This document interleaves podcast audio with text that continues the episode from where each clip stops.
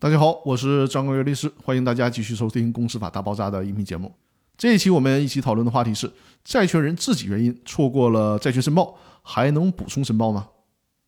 享有补充申报债权的债权人范围呢是全体债权人，这里面包括有过错的债权人，也包括无过错的债权人，既包括已知的债权人，也包括未知的债权人。打个比方啊，比如说小明和隔壁老王都是红浪漫公司的债权人，红浪漫公司分别欠他们五十万元。在红浪漫解散清算的时候呢，因为小明去非洲做生意了，清算组不知道公司欠小明的事儿。小明呢也没有看到国内报纸刊登的清算公告，债权申报的期限过了之后，小明才从非洲回来。这个时候呢，才听说红浪漫公司清算的事儿。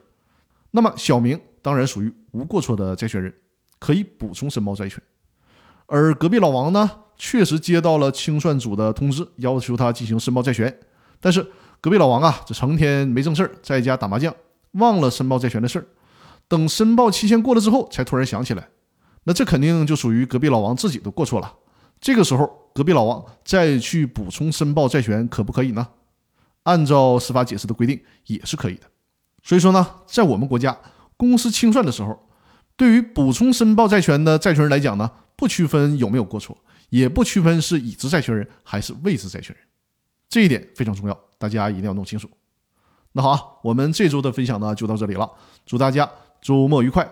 更多内容，咱们下期继续。感谢大家的收听。